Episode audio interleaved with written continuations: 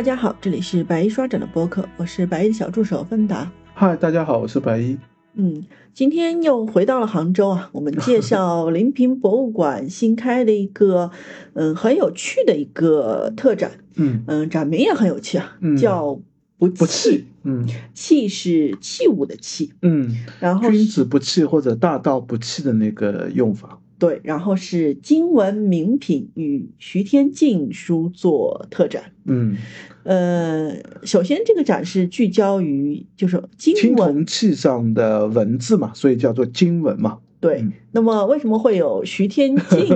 书作特展呢？白，要不然先介绍一下徐天进老师呃。徐天金老师原来是北大文博学院的教授嘛，那也在社科院做考古嘛。那最近他刚刚到，应该是去年吧，到那个呃良渚博物院来任良渚博物院的呃院长了，所以他自己。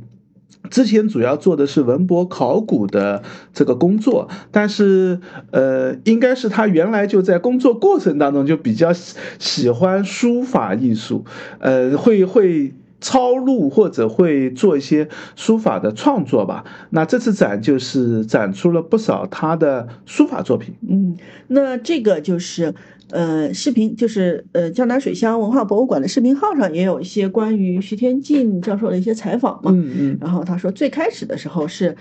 就是临平博物馆是想做一个他的一个个人书法展的书法展啊，然后啊，他说这个，他说我写书法呢，呃，其实他说我写字不是写书法，对对对，所以这个展仔细看你，他是你会看到对书作特展，我们一般会看到这种，一般都会是艺术展啊、书法展啊，或者是这样的称呼。他其实用的是特地说明了一下，是叫书作特展。所以，呃，应该就是徐天进院长的意思，就是不要写书法，他不觉得自己的这个呃这个作品能达到书法的这样的一个程度，对对对。更想说这只是一个书书作，只是一个作品而已。对，因为它本身就是做商周考古的嘛，嗯商周考古本身的这个青铜器的经文或者说铭文的识读就是很重要的一部分嘛。对，就是工作需要，这是对就是你首先出土器物，你要比较正确、比较合理的去识读那些文字。对，那你为了更好的识读，你肯定是抄写它嘛。他自己也说，对对对就像小学生一样，我我我去抄写它，嗯所以他不认为自己的作品能够称之为是书法作品法作品。但是嗯等一下我们也会聊到啊，就是在展厅中，那确实是很有美感的嗯作品。嗯所以，那借着这个契机，他就说，那我们不如再重新梳理一下整个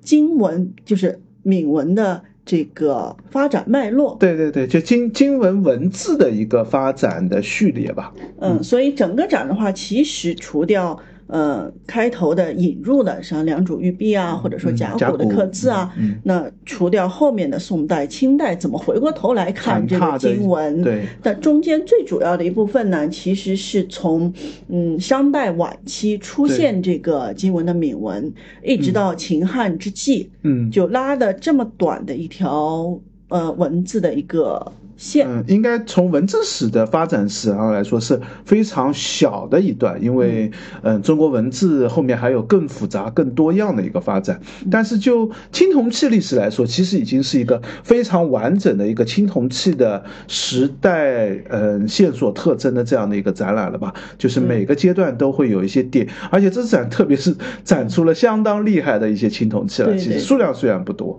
对，那么等一下我们也会做一个具体嗯一共应该是十十九件青铜器的青铜器，十九件青铜器，对对对。对，但但有两件禁止出国出境文物，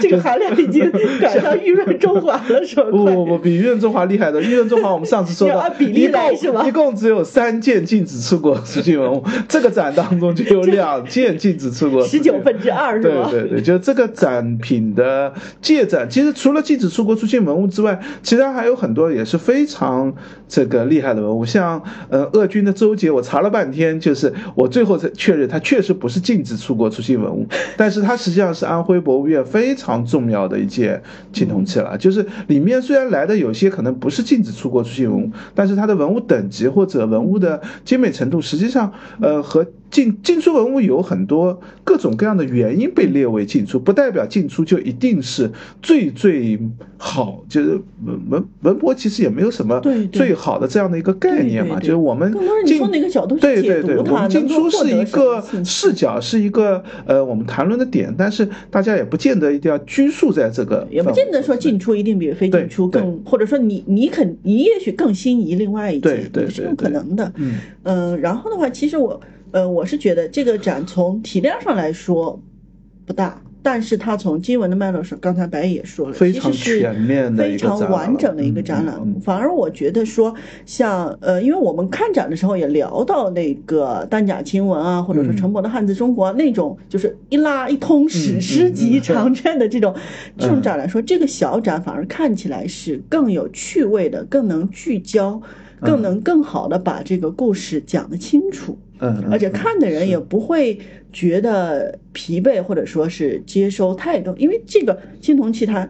就是挑选的数量不多，对但是等一下白衣也会讲，就是都是精品。对对对，所以整个的那个展览的呈现是非常棒的一件事情。嗯嗯是的，然后包括展名的话，刚才白也提到了，其实展览的前言里面也特地有说嘛，嗯就是用了那个呃《礼记》里面的那句话，叫“大道不弃弃，大信不约”。嗯那么基本上来说，就是适用万物万象的这个普遍规律，不会像一件器物一样有一个固定具体的形态。这其实就是那个君子不器的一个非常重要的解释嘛，就是什么叫做不器呢？就是你不能作为工具被使。用。那么后面就是《论语》的这个“君子不器”。对对，就是你不能不能就君要求君子，就是你不要变，就这当然是就是呃儒家思想的一个很重要的体现，就是你不要被工具化，不要被专一化，你应该有更广泛的、更文化性的那样的一个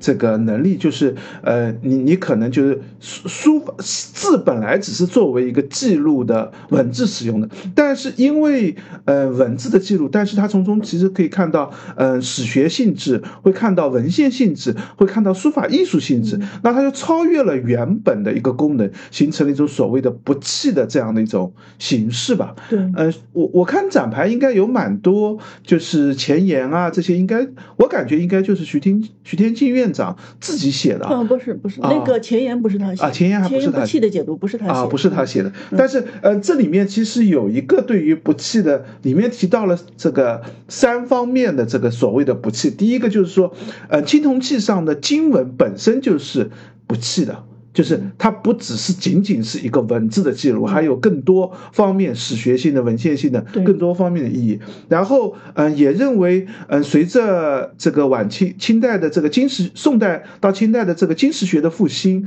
那经文又更加的。变成了一个后代研究的一个材料，这也是一种不弃的概念。对。然后也说这个徐天庆院长自己就虽然是一个考古学家，但是一开始可能只是因为工作的需要去临摹，对。但是后来就是把这种书写变成一个爱好，变成一种这个艺术的表达，这也是一种不弃的体现。嗯。所以前言当中其实对于不弃这个词或者这个展览的核心也是做了一些解释的。嗯。嗯那我们就进入展厅，接着前言让白衣介绍一下展展厅里面的嗯具体情况。展厅大致是分成了三四大块吧，就是嗯、呃当然有一块只只有一件死墙盘的这个单独展品作为了一个特别重要的一个单元。第一块呢就叫做象形符号，就这这个单元部分其实最主要就是在嗯、呃以新石器时代到商代这个这个时间段来展示中国文字最早出现的从文到字的这样的一个演化。呃，因为我们知道文，虽然我们现在写的文字的文是就是那个那个字，加上绞丝旁就是文士的对文，这两个字其实在古代也本身也是相通的，也是最初文字出现的一个这个样式吧。一开始就是从一个符号、一个图案，慢慢专用化，慢慢经典化，就变成了一个字的这样的一个形式。所以展厅当中既有一些这个嗯，就是图板类的东西，也有一些展出的实物，比如说展出了两组刻划的带刻划纹的那个玉璧，应该是良渚博物院借过来的那件刻花纹的玉璧，嗯，也展出了一个复制品，就是陶氏的那个扁壶啊，没有复制品，就是连复制品都没有来，只是来了一张照片，相当于做了一个展示。那上面出现了一个文那个字，所以这些我觉得都是比较嗯，我们正统的文字史叙述都会从这样的一个角度开始讲，就是从新石器时代晚期，嗯。图像化的一些图案慢慢开始专用，慢慢甚至变成有一定的抽象的概念和抽象的含义。因为中国文字本身就是象形文字的这样一个起源嘛，那慢慢就形成了一个专用的文字。但是这里面是有一个巨大的跳跃的，就是我们现在发现，嗯，比较成熟的文字就出现在商代的晚期殷商的甲骨文嘛，包括展厅当中这次也来了一个岐山所出土。的那个嗯，刻补的一一个甲骨，那个虽然不是殷墟的，但是我们现在一般认为是商那个周人学习商人也开始用卜辞占卜的形式来做这样的文字的记录。就这个时间段，突然之间冒出了一大堆的这个成熟非常成熟的这样的文字。这样的文字和前面我们提到的陶氏也好，良渚也好，中间呢有存在着一个巨大的鸿沟落差的。其实文字有一个急急速的成熟的过程。那当然，这里面薛天金院长也用自己的书法展示了一些商代的族徽的那种文字。如果这些文字都拿来对比，就看得到，其实里面是有一些学术观念性的呈现的。就是，嗯，族徽文字当中很多都是图画性的。就是绘画性的。那在商代的时候，既有青铜器上还有保留了这种绘画性的文字，也有非常成熟的像甲骨文那样文字非常复杂，引申借用假喻各种的文字的这种嗯形形式的方法也开始复杂化。所以嗯，中国文字的产生本身也是一个非常值得有趣的这样的一个主题，不仅仅是一个书法性，更多的是有学术性的内涵在里面。这是第一个小展厅单元的。嗯，我补充一下，就是，嗯，整个展的这个设计的美学，在第就是刚进来的时候，就给我一个很大的冲击，就是在前沿刚过去的那个部分，其实大家走到就是站在展厅外面，就会有一个感觉，那个整个的一个设计感是非常非常棒的，是的。那然后进来的两组的那个玉璧嘛，玉璧后面投影的那个。嗯，有点像天象一样的一个。对他把两组应该是呃差不多这个时候的一些对各种刻画符号，它都组成一个像星空图的那个样子放在了那个上面，还把两组的有一些这个刻画符号放了一块。这个嗯，长条形的这个展板，各种的符号，动动物的这种形象画在上面。对，那那个好像是徐天进院长做书书写的，对对对。嗯，差不多是我看这么多展览里面蛮蛮不错的一个展厅的一个布置阐释。对展关于展陈的这一块，我觉得这个展其实特别值得这个。这个特别夸赞一下，因为我感觉就是，嗯，这两年我看到两个在展陈形式上做的特别漂亮两个展，正好一个就是之前良渚博物院做的郁郁户文摘的那个展，我们之前也聊到过，也多次提到过，就是无论是展厅的改成也好，还是灯光的设计也好，还是一些展厅布置的小细节也好，我觉得郁郁户文摘是有很多细节上的用心的地方。对，然后啊，这次展也同样是，就是从海报的设设计到展厅的布置，到灯光的这个设置，我觉得这个展也是做的，在展陈设计方面也相当是有看点的。对，然后尤其是它基本上都会在相同差不多这个时期的时候，会配上这个呃徐天进院长的这个对对对相应的一个相应的一个，就刚才我们聊的良渚的时候配的就是一些同时期的呃挺可爱的一些那个刻画符号，对，就显得整个展厅的话就特。特别有意思，虽然我们在播客中很难用语言去描述这个事情，是的，大家就进入展厅你会。这是一下子会觉得这是一个，嗯，我觉得更有艺术感的一个设计展。就是我们大部分博物馆里面看到的展厅还是比较遵循比较普通的，嗯，文博的展陈模式，就是我把器物给你看清楚就可以了，甚至有的时候灯光玻璃还不见得配合得上。但这个展各方面的设计细节，我觉得还是相当用心，而且不是航博的那种艺术感，应该是聚焦于展品本身而衍生出来的艺术感。对，是的，是的。然后。嗯，这个单元部分还放了一件宝鸡博物馆。这次感觉宝鸡青铜器博物馆是来了相当给力的一些。宝鸡和博物馆好像好像和临平本身就是一个友好的这个。对他们那个，嗯，之前应该也聊到过，就江南水乡临平临平博物馆在二零零三年第一次开馆的时候，嗯，就做了宝鸡青铜器博物馆的一个特展。然后二零这个一三哎一。嗯，上一次是这个新开馆，一八年一几年的时候，就是这次又是宝鸡青铜器博物馆做了一个新的展陈，所以两个两次都是就是嗯，宝鸡青铜器博物馆都出了相当这个好的展品啊，这次也是，嗯。这个在第一单元部分最后还放了一件宝鸡青铜器博物馆来的负几何，实际上还不准确的名字不应该叫负几何，因为在负几何前面还有一个图案，嗯，就是是一个画成一个牙章的这样的一个形式，没有办法，但是这个字我们没法念它，这也是最初的嗯族徽或者一些文字，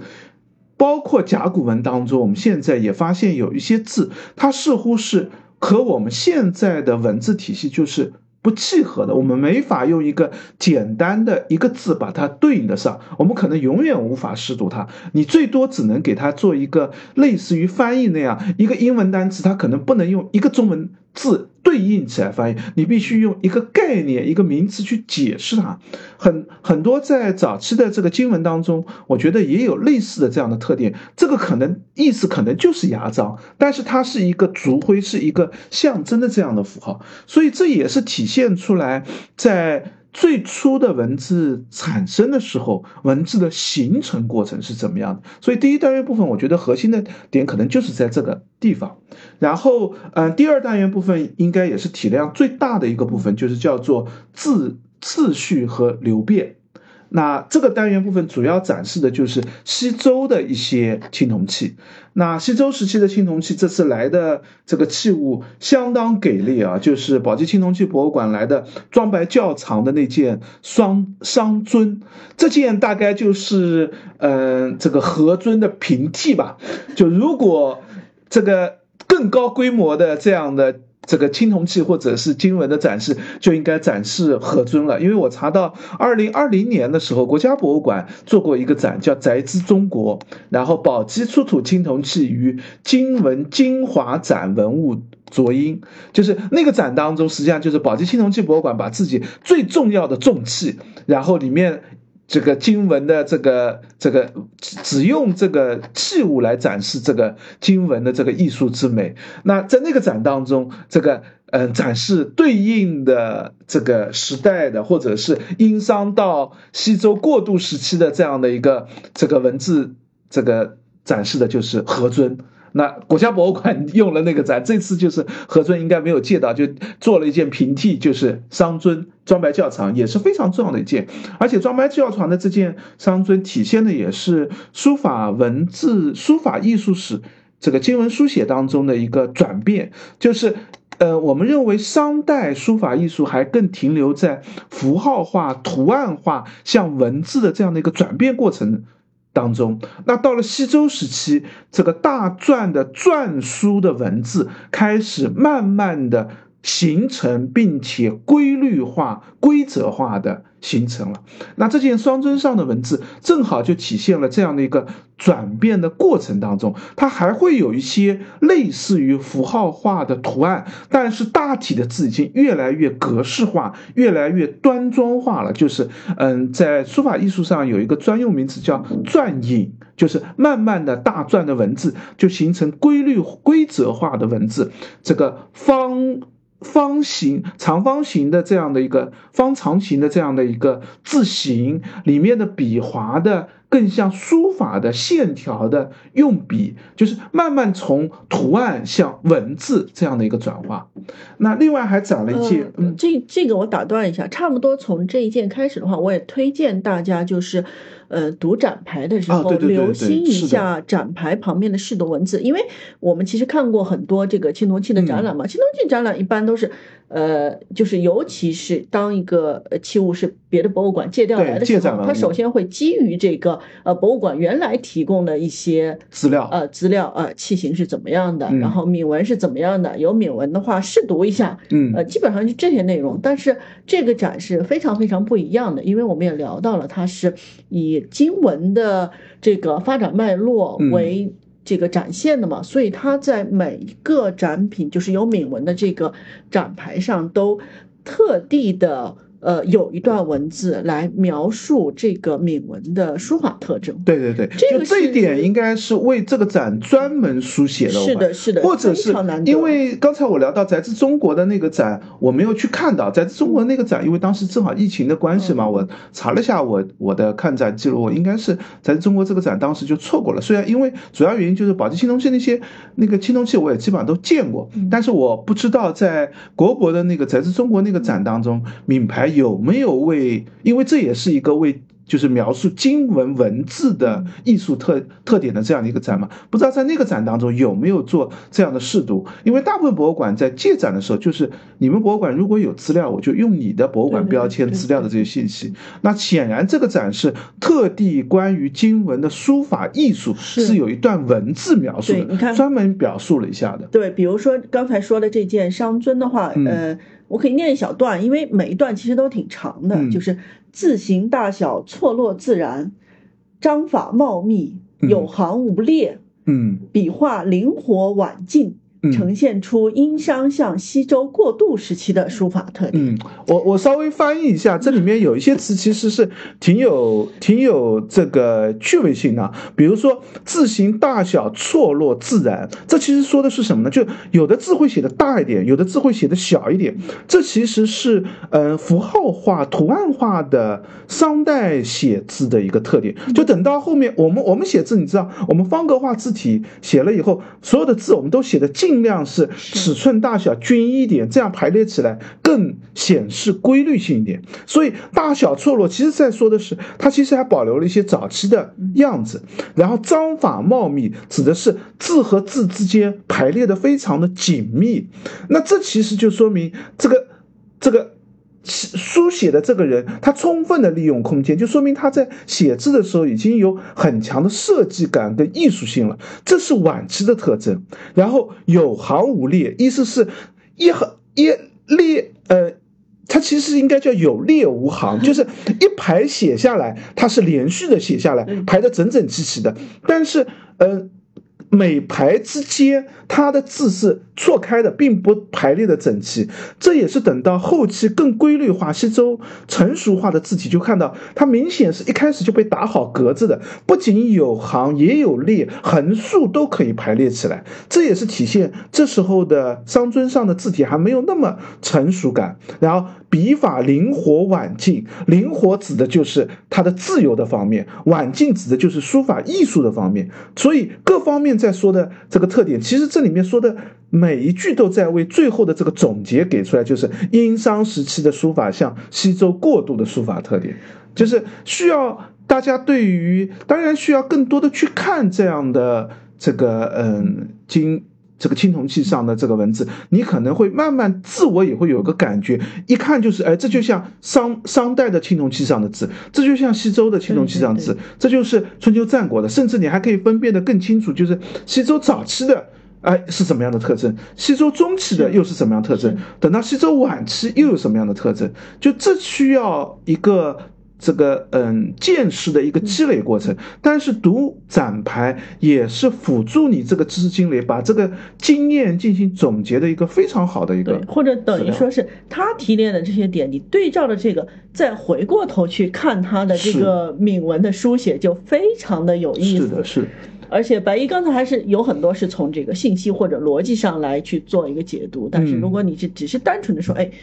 他说的这些这些点，嗯，哎，你没有看到，你没有觉得很美，我觉得也是非常棒的一件事情。就艺术化的解读呢，本身就存在着很个性化的一个事情呢，就不见得这个艺术化解读你就一定会认同他这样的说法，但是别人的解读一定可以辅佐辅佐你的认知跟你的解读。你在展厅当中看看展，我觉得这个展的展牌确实值得好好读一下。读完展牌再来看看。幸好青铜器只有十九件。对，就其实数量就。如果你是比较仔细的来看展牌，仔细的来看上面的文字的这个艺术特征，这个展其实还是能看很长时间的，是的，还是能值得细细来观看的。对，嗯，那么然后另外还有一件西周早期的一件就是，嗯，东轨也是装白窖藏的，也是宝鸡青铜器博物馆借展过来的。那正好东轨和商尊就正好形成了，因为装白窖藏就是一个西周早期的窖藏嘛。东轨和商尊比起来，东轨的这个文字的书法，西周的这个规则化的书写的特性就更强一点了。这一点这里正好可以说一下，就是，呃，比如说在一个青铜器窖藏。当中出了很多件青铜器，我们如何知道哪件青铜器是谁的？哪件青铜器的制作时间？其实有很多考定也是依赖于对于文字的这样的一个经文的识读的。所以青铜器的文字，它不仅仅是有书法的特征，它有很强的考古学上的本身的意义所在的。这也是为什么我觉得这个徐天金院长最初会开始临摹青铜器文字。很可能一开始就是业务的需要，就是我我我得懂这个字为什么这样写，就是业务的需要，就是他因为业务的需要开始这样写，后面才慢慢变成一个爱好，变成一个书法，变成一个艺术的创作等等各方面的发展。但是一开始肯定是有实实物上的这个需求，因为我们对于很多较长青铜器的时间的断代里面的文字，就是需要和文字的解读以及书法的特征各方面综合。性来判断这件青铜器到底断代应该是断在哪里，是这个归属应该是是殷商人的还是周人的？当然，这就是书法不是一个唯一的判断标准，但是是里面的一个佐证材料，也是用来佐证的一方面的证据吧。嗯，所以都是装白较长的两件东西，其实可以看到它在铭文上是有差的，那我们就可以在学术上对这个做一些解释了。然后再后面就是放的是西周中期的，就是主要是呃这个宝鸡装也是宝鸡装白较长出的那一批新新这个做的一批器物，有新轨，有新壶，有新钟。就是应该都是新那个人所做的，这个新兴起的兴加一个病字头。我们这个展当中会有很多字念了音，这个我也不确定这个音我到底念的是不是特别准确啊。展厅当中如果特贴心的给了你，对，展厅当中实际上非常贴心的把这个音给标上了。其实这个音标上也不代表当年那些人就是念这样的音，是基于我们现在的小就是文字学的研究，我们认为。这个字念这样的音是比较合理的。比如说“心”这个字就是病字头下面一个兴起的“兴”，那这个常见的就是不认字的时候读半边嘛，就是因为中国文字本来就有文字意义的组合跟读音的组合这样的一个这个组字的这样的一个形制嘛，那因此这个字就是这样来兴起的“”，兴起的，嗯。好吧，我一个，反正唯一的发音也不准。对，是是是，大家这个，我我建议大家还是去展厅里面一看就知道了。那这两件根据考定就认为是西周中期。嗯，周孝王时期的，就同一个窖藏，我们可以看到它时代性上是有区别的。那当然，铭文上会给出更多的信信息，比如说王多少年，那我们推断这个王到底指的是哪个王？那我们推断，如果是孝王的话，那他就是这个西周中期的。这时候在，而且书法上也会有比较大的差异。大家对比前面我们提到的商尊和东轨和这里的嗯新轨、新湖、新宗，你会看到这时候的字体。这个文字写字的线条性就特别的明显了，就是写出来一个字的样子，符号化的、图像化的那些东西大量的消失掉了，而且在呃字形上或者排列上也出现了很规则、很整齐的形制。刚才提到了，就是有有行无列，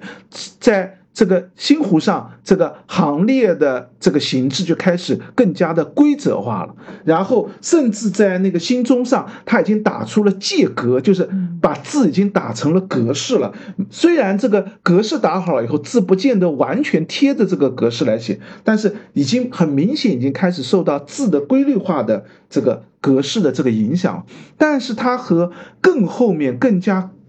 纯粹的文字感。对比起来，还是看到，哎，它还是有一些率意的，有一些随意性在里面。所以，嗯，书法的艺术上本身也有一个这样的时代断代性吧。对对对。然后，徐天金院长在接受采访的时候也有提到过，就是，呃。每个时代的这个书法特点，你通过临写以后，你更好的掌握了以后，也是更有利于业务开展，更清楚的知道，就是我识读文字应该关注哪些点，观察哪些。这就是和我们讲这个书法或者讲绘画一样，就如果你自己是有写书法、画绘画的实际的体验，你对于书法艺术的解读也会更贴切一点、更了解一点嘛。那嗯，再后面就是西周晚期了。西周晚期这时候，这次来了这个一件非常重要的重器，就是那个护护轨，这个呃。这件就是亥一个亥和一个夫组合的一个形式。这件是禁止出国出境文物，因为它是现在嗯唯一的一件王自周王自作用器。就是展厅当中，我们还应该说现在发现对对，目前出土唯一一件，就是展厅当中还有这个和。这个同时来看展的朋友还聊起，就是大部分我们看到青铜器，大部分都是因为嗯，很这个周王的赏赐，我为了纪念我的父亲或者纪念什么什么一件很重要的事情，然后我做器，子子孙孙有保佑，一般都是这样的这个形制。但是这件护轨是周厉王自己给自己所做的一件自作用器，所所谓的周王的自作用器，尺寸也非常大，是。鬼的这种青铜器当中，尺寸最最大的一件，这个应该也是商周时期最大的一件青铜器。对对对，虽然现在外表的样子有点难看，就是因为七八年的时候，当时嗯，并不是考古，是被在周原被这个民众所挖到，然后这个嗯交到博物馆来的，所以在当时的修补技术上或者这个修复技术上用的比较粗率一点，就直接把它焊接起来了，就是没有经过太好的我们。现在的这个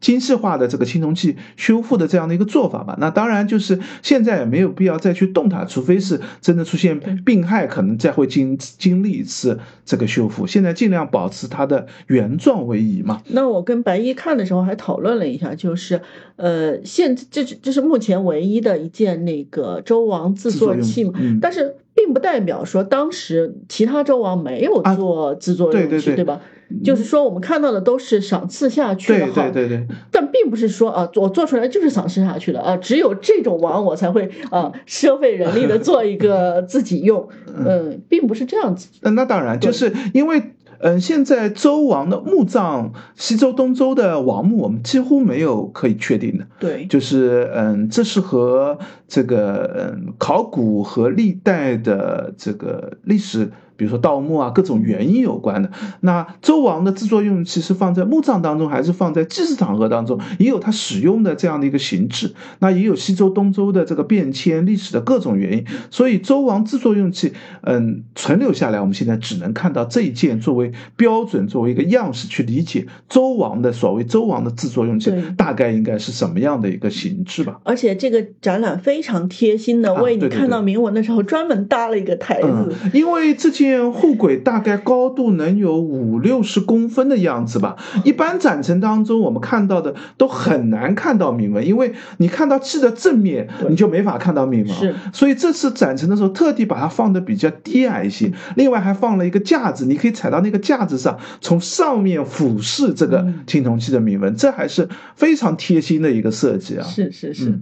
然后西周晚期还展示了另外两件这个青铜器，一件是五年吊生尊，嗯，也是这个嗯，扶风出土的，现在收藏在扶风县的博物馆。还有一件是四十二年球鼎，呃，现以前我们一我记得以前我们都视读为四十二年来鼎，这次现在好像都视读为四十二年球鼎。嗯，这是非常有名的那个杨家村窖藏出土的，现在也收藏在宝鸡青铜器博物馆。四十二年球鼎这一批，四十二年、四十三年球鼎有好几件啊，这批的这个器型和。和文字都很漂亮，非常的优美，基本上都是宣王时期吧。这两件刚才我们提到的五年吊吊身尊和四十二年这个球鼎都是宣王时期的这个器物。这两件这个字体的风格已经是西周晚期金文字体非常成熟的一个字体的样子，就是字体写的非常的浑厚有力，然后字写的也很这个规范化和标准化，一看就是。这个这个书法能力很强的一个，嗯，这里面也要提一下，就青铜器的青铜器的经文也很特殊的一个点，它按理是铸造的，就因为它本来应该是铸造的，所以它应该有很强的铸造性，就是模范的。我我为了范上刻这个字，那我刻上去的时候肯定是体现出刀的那个笔感出来。但是我们看到从西周中期开始。书写甚至更早的时候，我们也看得出，在经文铸造当中有很强的书法的书写特性。这也说明，在铸造的过程当中，肯定是有先要先写好那个这个字的样子，由铸造的工匠按照写好的字去刻那个范。在这个过程当中，刻的那个人还会非常精细的去体会写字的那个。笔意的味道，这样去刻出来的字，它不像刻的，而更像写出来的。等到春秋战国以后，有更多的刻划的这样的做法出现以后，我们就看到字的刻划性反而更强了，那个书写性反而消失了。就这一点，也是我们去理解经文书法风格变化的一个很重要的原因嘛，也是分期分代的一个非常重要的原因。在西周中期到西周晚期，我觉得是。这个经文字书写感最最强的这个时代，而且是笔意笔法写的最好最漂亮的这个时代，我感觉徐天庆院长，因为边上有很多徐天庆院长临摹的这个经文或者书写的这些经文，我感觉他书写的这个笔意笔感也是以西周中晚期的这个笔意笔感的这样的形式来写的，因为虽然他。这个很应该很清楚知道各个时代的区别，各种样式。但是我看他书写的这个部分，大部分还是以写西周这个重器的这些这个文字更多一些。这是第二个单元部分。第二单元部分其实还留下了一个一一件，单独放到了第四个单元当中。待会儿我们再来提啊。然后第三个单元就叫四方之风。这个主要展示的是春秋战国时期各个诸侯国的青铜器上的经文的样式。那到了春秋战国，也就所谓的东周时期，第一个呢，各方的诸侯开始崛起了，周王的势力开始衰微了。呃，另外一个就是各个诸侯国自己的文化或者是文化的特质开始明显的发展起来了，这在经文当中也看得出不同的这样的一个表现。如果说西周时期的这个经文还是比较。嗯，中央王朝的大气浑厚、规则化的书写，到了春秋战国时期，各个诸侯国的书写样式就开始有急剧的个性化的发展。像秦代的文字就比较。相对来说，书法简单一些，但是书法的气势感就强一些。到了楚国的文字，就是纤细、变化、婉转、多变、复杂的那个特性就特别强。我们所谓的鸟虫书，主的主要指的就是楚系的，包括。受楚文化影响的吴越地方的这个文字，嗯，所以那呃展厅里面我也在跟白翼鸟就是鸟虫书的实物好像是没有啊，这次没有展示像比较经典的像越王剑啊，或者是吴国的一些青铜器上这个用鸟虫书的这个错金来做这个文字的这样的一个这样的器物吧。这次只有一件徐天金院长嗯临摹的一件嗯荆州博物馆的那件周钩。周就是越王周沟自作用剑的那个铭文，那看那件还是很看得出鸟虫书的这个书法性或者文字性的这样的。大家有兴趣的话，也可以留心一下，嗯，因为鸟虫书的那个美感真的挺强，就它的设计感、文美术字的这个这个情况是最最典型的，是的，这也是嗯楚系文字的一个最强的特点嘛。然后还有一批就是晋系文字，就是。晋晋朝晋国的文字，晋国的文字更接近于，因为它本身和西周周东嗯周王洛阳也更接近嘛，所以晋系的文字就和延更强的延续西周文字本身的一个发展脉络。展厅当中主要来了三件东西，这三件东西也都都都是很重要的几件东西。第一件就是嗯秦公伯，就是嗯现在我们一般认定是秦武王。秦武王的这个墓葬所出的这个帛，帛就是体量非常大的一个这个。俑钟的这样的一个形制吧，比俑钟要更加复杂，更加一般是作为整套音乐器当中最重要的几件重器的。那秦公博有好几件，这次来的其中一件吧，宝鸡青铜器博物馆的这个藏品，还有一件就是刚才我们提到的安徽博物院的这个自己的一件最重要上过国家宝藏，也是他们自己所谓的镇馆之宝的这个文物，就是鄂鄂军的。这个鄂军起的金节，呃，鄂军起的金节有周周节有车节，这次来的是周节，然后车节来的是一件复制品，然后，嗯，这这件上用的也是一个楚系的文字，我们现在一般认为是楚怀王这个时期的，那么大概就是楚中中中期的样子吧，算这个，嗯，像刚才我们提到的秦公博士春秋早期的，然后这件。楚军节上的这个楚系文字是，嗯，战国中期的。然后还有一件事，嗯，八年相邦吕布为歌。这个八年就是秦始皇的八年，这个实际上是战国晚期的。我们从这几年器物，它也其实是有挑选的，就是从早到到晚各自挑了几件时期，包括刚才我们提到的这个，嗯，越王剑上的鸟虫书，就可以放在春秋晚期到战国早期的这个时间节点上。展厅当中的序列的布置就是按照这样的时间节点的布置，然后地域的风格也是按照各个地域都有展示。大家如果有兴趣仔细看看，就会看出。到春秋战国时期，金文的书法就开始出现了更多的面貌样式、地域的特性和时代特性的一个综合发展吧。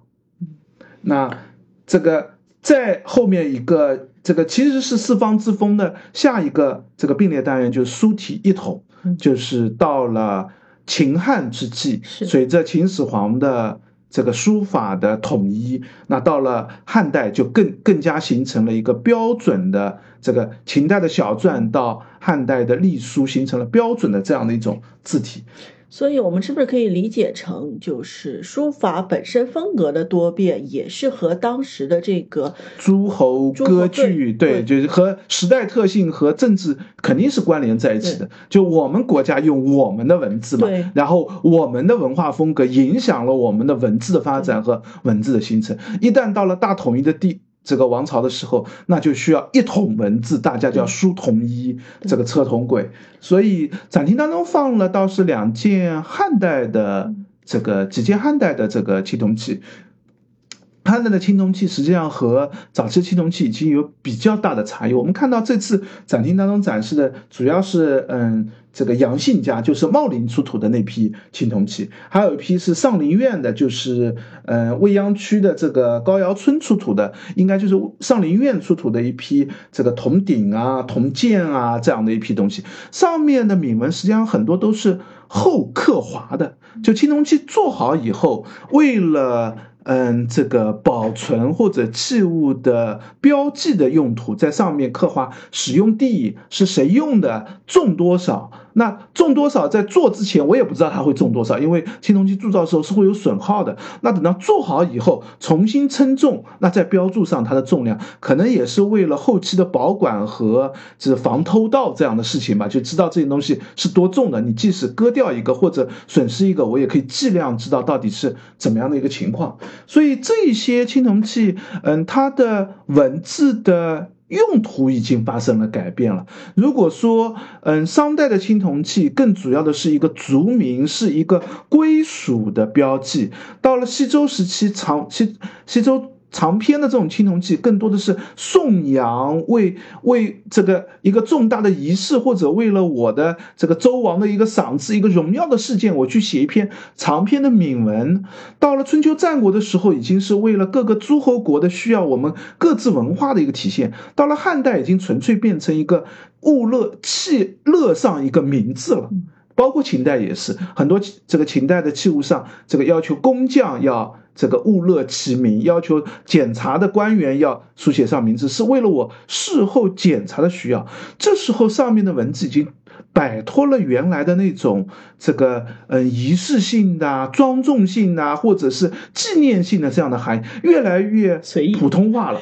就越来越就隶书为什么会出现？就是第一个我要写的快，写的因为要写的东西太多了。那另外一个就是也没有那么重要，那我就把我的名字写上，规规矩矩的写上就好了，一看就能把这个字认出来就好了。文字的规则化、规律化也体现出来了。像早期的经经经文上的文字，经常会出现左右一个字可以写有七八种写法，我左右可以颠倒，上下可以颠倒，我左右排的字可以写成上下排的字，它都代表是同一个字，因为本身文字就没有那么多使用场合。我有的时候是为了装饰性，有的时候就我随手写的就是这个字。越到后来，文字就越来越规则化、规律化、标准化，那就形成了后代更延续的这样的一个文字。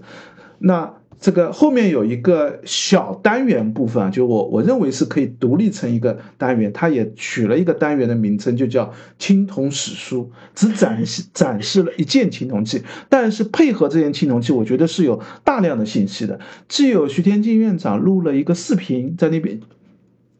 循环播放的，大家有兴趣也可以看一下那个视频，不长的一个视频。其实是三个视频啊，三个视频啊轮轮放。有一个视频介绍的应该就是史强盘，对，史强盘也是进出的一件文物。这个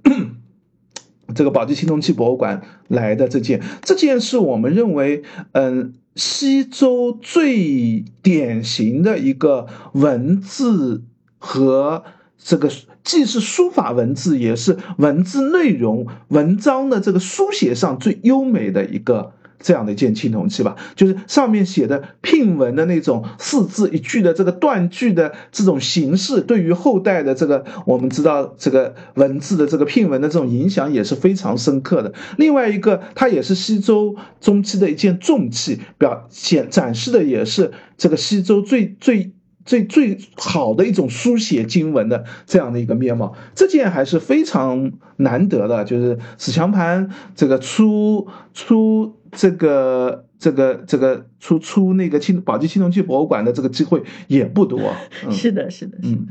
嗯。然后其实刚才白一聊的这些，在呃整个展览中是归成一个大单元的。嗯。呃，基本上就是从那个西周的青的，一直拉到秦汉，嗯，然后他们。他们认为是叫秩序流变，对啊，就是把整个西周到秦汉的，就刚才我们提到的，无论是西周时期的，还是春秋战国时期的，还是秦汉的，还是到最后的一件史强盘的那个，这个整个归为一个大单元，就是次序流变，基本上就是整个经文的一个演变史吧，发展史吧，对对对对。那个史强盘是专门的一个展陈空间，然后也是那个空间的设计感，我觉得也很棒，对对对。然后那个。我们朋友还跟我跟我们说，呃，整个打光就是因为它，呃，有一面墙是呃整个的一个铭文和释文啊，对，这呃对，一面墙就是放的是铭文和释文，对面一面还放了一个非常好的一个设计，对，就是把嗯经文经文文字的照片对和拓片这个以及特地给这件史墙盘做了一个。这个硅胶的翻模，翻模出来的文字，一个字三张图片并列，四张吧，三张，三张，一张是原照片，就是非常高清的一张一个字的照片，然后一个是就是硅胶翻模的那个模的那个照片，还有一张是拓片的照片，这三张放在一起，其实看到的信息是。有非常重要的信息，就是高清的照片，你看到的是一个字的形是怎么样的；硅胶翻模，你可以看到这个在铸造的时候，那个线条它流出来的铸造的就是因为硅胶可以把里面的深度给翻出来，所以这个铸造的这条线是怎么样的，甚至可以看出这个字和字的就笔划的每根线条之间是如何交错的，是哪个。相当于这条先刻哪个是后刻，是哪一个打破了哪一个线条？通过翻模，我们可以看出这个笔划之间的前后关系。反过来，我们也知道铸造时候的这个铸工的这个做饭时候的它的一些做法的信息。然后拓片是可以。嗯，我们知道青铜大片是有一个非常丰富的，就是表面的斑驳的这样的一个气息的呈现的，所以三张照片并列，我看到信息也确实，这设计感也很强，对对对，字体也非常放的非常大，而且这个对对对对对，就拍照也非常适合，而且他特地嗯做了一个展陈，就是如果你去看史墙盘，这个你站的这个位置跟史墙盘以及背后的照片，这个光亮度打的亮度是差不多的，对，就是你一个照片一个亮度就正好。能够把这个三个你的脸、死墙盘和背后的文字。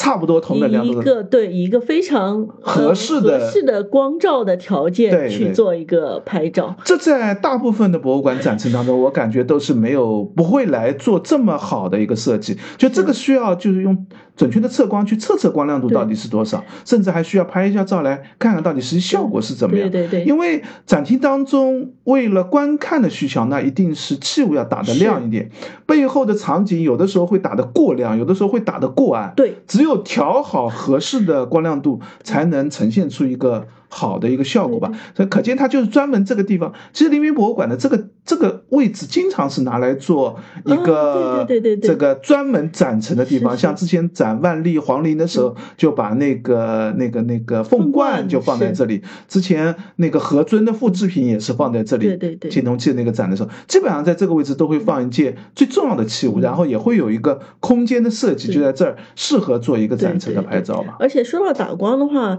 呃，其实他们这个打光这一次设计的真的是很棒，嗯嗯，尤其是为了展现是金文的铭文嘛，嗯，就很多青铜器在被展览出来的时候，并不会针对你能看清铭文去做一个调光，是的，是的，对。这次有很多打光的细节上都是为了你更适合看到这个铭文来做打光的，但是嗯，有点可惜的就是商尊的那个铭文恰好却是没有没法看到的，就是因为商尊铭文在 商尊的最最里面嘛，是，但是他在最上面为了把商尊的铭文印出来，所以放了一张贴纸，上面印出铭文，那张贴纸正好挡住了，你哪怕把相机举起来也没法拍到商尊最里面的这个铭文，就是这当然。就是，这就是展陈的困难所在，就是你各方面想协调好，终归还是有一定的难度吧。我觉得这个展已经做到了展陈效果上非常好的一个设计了。对，那么呃，在下一个展厅里面，就是嗯，那个他们一个大单元是叫那个传拓书写吧，传拓书写，然后那个打光也很棒，因为它展出的是。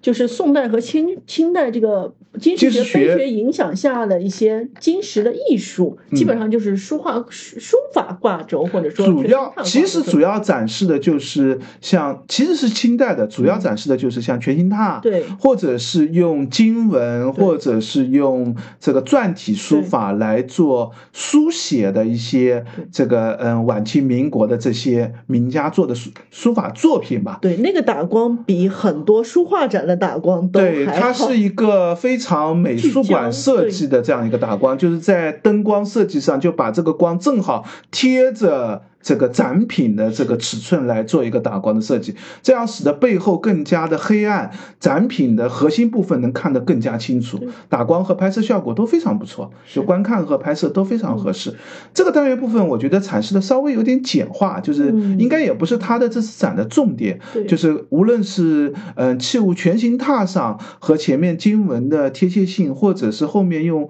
各种篆书，各位书家的这个篆书，其实是有一个。嗯，后学沿袭发展的一个脉络的，对，像最早的邓石如的篆书是这个，嗯，清代篆书初次开始艺术化，写的特别优美，但是后面随着对于嗯金文、青铜器以及各种文字的研究，慢慢的这个很多学者是在努力的从小学或者文字学的角度去理解篆书到底应该怎么写。这一点我觉得其实也可以提一提徐天金院长的这个书写。我们其实会看到有很多晚清的甚至民国的有一些书法家，他写篆书的时候，难免会出现一个问题，就是我觉得这个字就像描出来了，是就他就外国人不认识中国字的这种感觉，对，就他。这个字他不知道这个字为什么写成这样，他只知道这个字要写成这样。这时候他写字的时候就会出现一个问题，就是我就是描字，你这个字器物上我看上去像什么样子，我就这样描。但是这样的描，他不理解构字的原理，也不知道这个字写成这样是。表达，因为很多象形文字它背后是有一个象形的源头的，这个源头经过简化、变形、发展，才形成了一个字的样子。那如果你不知道的时候，你描的终归会描的让人觉得，这个好像总觉得有点不对，但是又很难说出来到底不对在哪里。知道这个字怎么写的人，比如说这个章太炎，就他们有。这个史学功底的人，他写出来字，你就会觉得，哎，他不是描的，他就是自己写出来一个字，他知道这个字为什么写成这样，写写的道理在哪里。那徐建军院长的这个书法作品呢，里面我觉得就很清楚的看得出来，他是有这个，那当然是跟他的学术是有很强的关联的。就他每个字看上去就是写出来的字，而不是描出来的字。我觉得他的最大的特点就是，就是我们从。书法的纯粹书法的金文书法，或者以现代就是仿古临古的书法的这个角度来说，学林院长的书法并没有很强的特别的艺术性，但是他的书法的。嗯，文字研究书法的一书法文字的合理性上，我觉得是比很多人写的非常到位的。而且展厅当中不仅有他的书法展示，还有很多他的嗯线描的一些笔记，笔记就是本来就是工作笔记。我相信就是原来他可能是像晋侯墓地出土的一件玉器，上面有文字有图案，他需要把多个器物像。里面有一件这个嗯展品，就是他做了一个嗯龙凤的图案，就是有很多龙吞凤首，像那次《玉户文摘》里面就展示了一件晋侯墓地出的非常重要一件玉器，上面就是一个龙的头，那个龙头形成了一个凤冠，下面是一个立凤立鹰的这样的一个造型。他画了好几件信图，就是把它。提到了几件就是这样的龙凤组合的图案放在一起，想要展示它之间的关系，还做了很多的这个学术上的阐释解释，留下了一些疑问。他也说这并没有列举全，为什么会出现这样，他也没有，并不见得我们认知清楚。但是你完全可以把它当成一篇小的学术论文，或者是一个这个学术的知识点，玉器、青铜器的一个这样的一个知识点来看这样的东西。所以这个展，我觉得。它拓展了我们以前看青铜器经文的这样的一个视角。我们以前大部分青铜器经文，大部分还是以呃，要么就是以学术史的角度，就是我跟青铜器的纹饰、青铜器的断代、跟青铜器的出土各种历史信息放在一起。但是那样的话呢，就比较的学术，展陈的时候会比较难做。如果像普及观众来看的话，就会显得太深了。很多时候就不讲这一点，或者只是简单提到一两句，就不再深入描述了。有的呢，就纯粹做艺术展，就纯粹变成是书法艺术展。但是我觉得这个展其实是想看艺术的也看得到艺术的表现，想看学术的也有大量的学术信息可以看得到。这个展还是一个非常不错、值得来观看的展嘛。对，就是。嗯，其实我也在跟白衣吐槽，我说那个第三部分的这些展品是用来衬托徐天一 院长的吗？其实就是呃，徐天一院长的作品还是单分了一个单元嘛。虽然他的作品已经在刚才我们在整个展厅里面其实都有。看到，那么最后些最主要就是展示。对，那个前面这些呢，主要就是他临摹或者就是那件器物的他的一个书写。后面有很多他的创作类的，就是并不见得是某件器物，有的是集字的，有的是比如说龙的好几个龙放在一起的各种龙的图形等等吧。对，那么整个展览的话，其实我个人是不太就是能 get 到 青铜器的。艺术之美，嗯，就是不太，嗯，没没没没有那么要看，就是不是特别喜欢看青铜器。但是这个展我我看的还是很开心，就是我相信，因为青铜器并，我说实话，就是可能很多呃普通人走进来，他不会觉得说，呃，这是一这是一个非常呃好的展品，或者说是非常。嗯，因为这个展当中，它并没有把视角集中放在，比如说青铜器的纹饰上啊、造型上啊，就没有那么艰深。对对对，就是因为上一次其实在这个江南水乡新开馆的时候，就做过那个宝鸡青铜器的一个纹饰展，那个有点像教科书。当中，对，就更加教科书化的把青铜器的各种纹饰、纹饰的演变，然后纹饰的特征，这个嗯。比如说商周青铜器的狰狞感，到后来的这种样式化、这个模式化的这种做法，有有一个这样的表述。这次展呢，完全没有把。这个内容放在这里，甚至有很多器物的纹饰，它根本就没有打光，根本就不适合拍照。你你想拍那件器物的纹饰，反而拍不好。是，但是它的经文上是它打光的重点，是拍照的这个核心点的对，然后整个展厅的布置的话，嗯，我们也没有办法用这个语言来表达它，只能夸赞它。就是去看了，我觉得相信只要去看了这个展，你就会体会到这个展陈设计的优美和设计的用心的地方的吧。是的，那我们还是给出一些小贴士啊，就是嗯呃，临平博物馆现在他们的公众号叫呃中国江南水乡文化博物馆，那其实是同一个地方。那预约的话，在公众还是要在公众号上做一个预约的。对，现场预约也基本上没问题，也没有问题。对，但是反正肯定要预约了才能进去。馆对，呃。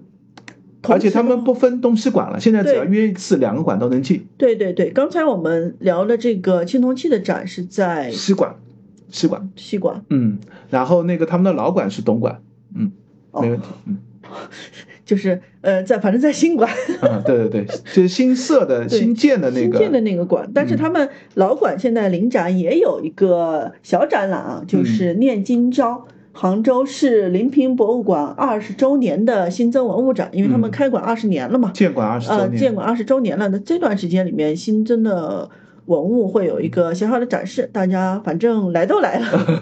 可以转一圈。文物也不多，主要是一些出土文物和捐献文物，然后征集文物的一个合集吧，也没有特别重要的展品。对，那个展的话，在一月十三号就结束了。嗯，呃，但是不弃这个展览的话，会一直持续到三月，明年的三月九号。三月九号，对，展期还比较长的。对，然后刚才白毅也提到了，就是。呃，展厅里面就是史强盘那个地方有播放那个徐天进院长的采访，那其实是有包括他谈整个对金文这个展的不弃这个展的理解，金文的理解，然后也。专门的为那个史强盘录了一段视频，然后包括他考古的一些视频。那这些东西呢，呃，大家有兴趣的话，也可以提前在这个中国呃视频号上啊，呃，中国江南水乡文化博物馆它公众号关联的视频号上都已经放出了，嗯，就是可以先看一下，嗯，呃，然后如果有兴趣的话，也可以回听一下我们之前的播客，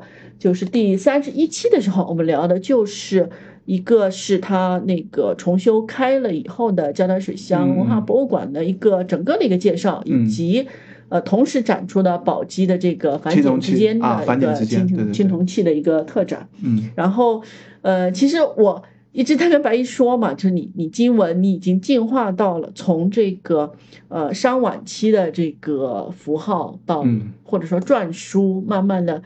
变成了